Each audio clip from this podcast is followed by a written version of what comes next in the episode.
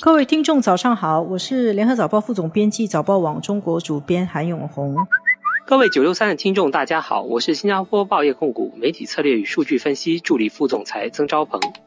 最近几个星期以来，呃，新加坡政府组屋九十九年屋契屋龄到了以后，怎么处理的问题，在国内引起很大的讨论。今天我们重点谈的是国家发展部长黄群才谈到说，祖屋买家并不真正拥屋这个说法不属实，也没有法律根据。那么大家是怎么看这个问题呢？或者应该怎么看这个问题呢？我觉得，老实说，这真的是一个理性和一个感性的纠结了。先说感性的部分，我们每个人都希望有资产嘛，然后我们对于自己拥有的东西都有拥有感，都有依恋。我们都希望它是天长地久，永远是自己的。但是我想说，这期待其实是一种感觉，因为理性上每个人都知道，你买的房子政府组屋是九十九年屋契，你在签下那个买屋子的合约的时候，这一点就是清清楚楚、明明白白、很透明的。你是了解了这点才去买的。在细谈这个问题之前，我想我们必须了解两个的背景。第一是，呃，新加坡其实过去二三十年来有一个所谓的资产提升论述，这是政府提出让新加坡人实现就是向上提升的一个愿景，而且这二三十年来都实现的相当不错。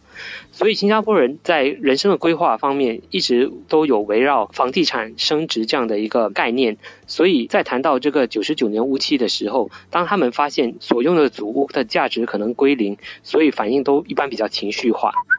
第二个背景就是住房，其实我们都知道是新加坡的立国之本，因为它让新加坡人有归属感，认为他们拥有国家的一部分，所以也是新加坡人理性投票的一个因素。这是执政党非常相信的一点，所以这样的一个说法是有它的一个相当大的杀伤力，所以也可见政府必须啊出来以正视听啊。所以我们也看到黄部长他强硬的一面啊，因为要避免这样的一个说法在啊民间发酵。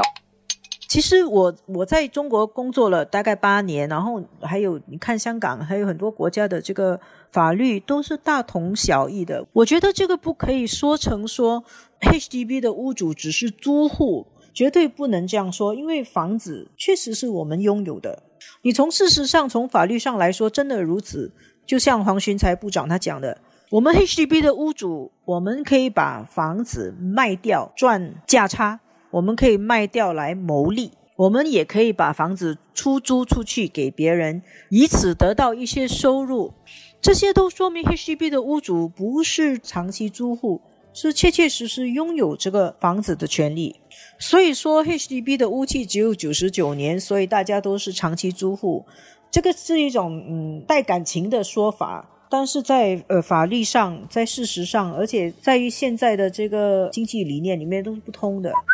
我想，如果要解读一下黄部长的说法，还可以从几个层面来看呢。第一，其实政府应该重视的是背后的焦虑了，而不只是表面上啊民众的说法。在这个点上的论辩，有时候感觉到，即使争赢了。如果还是没有很好的把政府的规划沟通好，不仅辜负了好的政策设计，也对民间无益。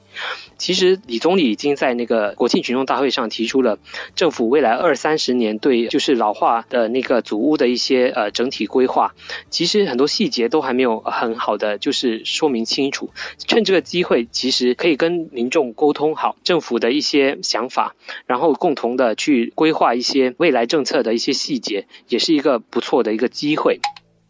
当然，因为法律是死的，人是活的嘛，所以政府宣布说会推出来这个自愿提早重建计划，verse 让七十岁以上的屋龄房子的屋主啊，可以选择把旧屋子让市政会收回，然后得到一些赔偿，政府再帮忙大家去买一个新房子。这个东西是呃，政府已经宣布未来会帮大家做一个中转的一个出路。